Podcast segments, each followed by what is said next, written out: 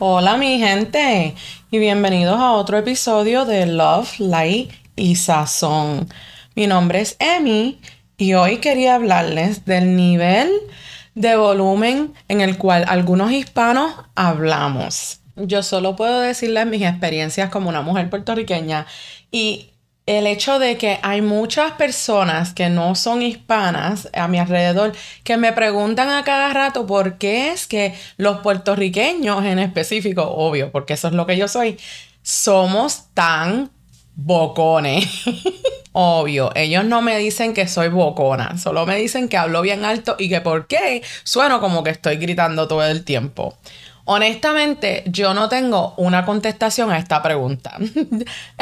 en mi caso, esta es la manera en la que yo soy. Siempre he sido así y no sé, literal, no sé cómo hablar a un nivel normal entre lo único que yo puedo entender o pensar que causa el hecho de que nosotros hablemos tan alto es el hecho de que las familias hispanas somos familias bastante grandes que si primos hermanos tíos tías todos nos juntamos verdad entonces es como una competencia de voces en cierta forma porque todo el mundo quiere decir lo que quiere decir, entonces como que tendemos a interrumpirnos unos a otros y por esa razón me imagino yo que nosotros hablaremos bastante alto porque si es que tú no hablas alto y no hablas rápido, pues nadie te va a escuchar porque es que todo el mundo está hablando a la misma vez, todo el mundo se está interrumpiendo, entonces bien caótico. Yo les puedo decir que cuando yo me junto con mis hermanos, yo siempre pierdo la voz, siempre. Eso no falla. ¿Por qué? Porque aunque yo hablo harto y hablo, y hablo bastante rápido,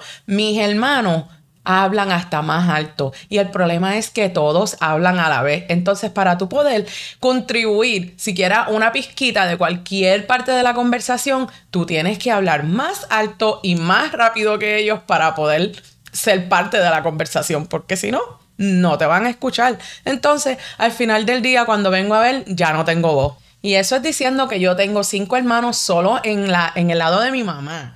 So, se imaginarán lo caótico que se pone cuando toditos nos juntamos y queremos hablar de algo que nos interesa a todos. Porque el problema con nosotros es que todos somos bien intenso. Es algo que todos los puertorriqueños tenemos en común. Somos una gente muy apasionada y muy intensos. Entonces, cuando un tema nos interesa, nosotros nos desbordamos y entonces no, a veces no, ni nos escuchamos porque es que estamos todos hablando a la vez y cuando nos damos chance nos interrumpen. No, y eso es sin decir, cuando un tema de verdad nos interesa y somos como apasionados acerca de ese tema, como por ejemplo, conmigo tú me hablas de libros o de cosas así del espacio y olvídate, yo tengo un montón de cosas que decir, bastantes pensamientos y vas a tener suerte si puedes tú decir cualquier cosa o tener cualquier opinión acerca del, del tema. No, y es aún peor cuando tú no estás de acuerdo con algo que nosotros estamos diciendo. Si tú creías que los niveles de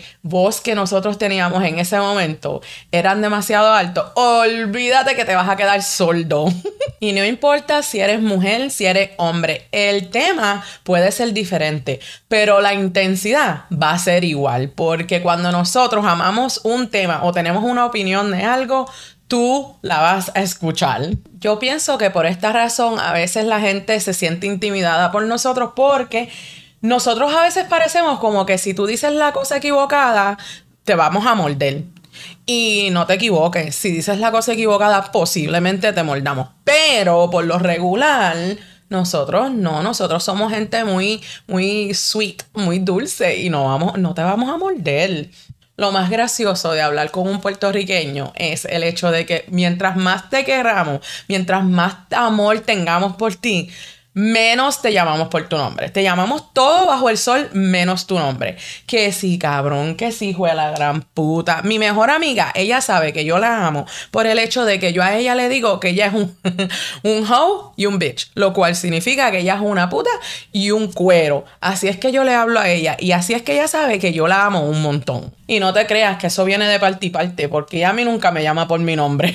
Solo ten por seguro que si nosotros te amamos y nosotros te tenemos mucho cariño, posiblemente no te estamos llamando por tu nombre, te estamos llamando cualquier otra cosa menos tú. Bueno, mi gente, y hasta aquí este episodio. Espero que lo hayas disfrutado y que hayan aprendido un poquito de la manera en la que los puertorriqueños somos. Somos alborotosos pero en verdad amamos muy fuerte.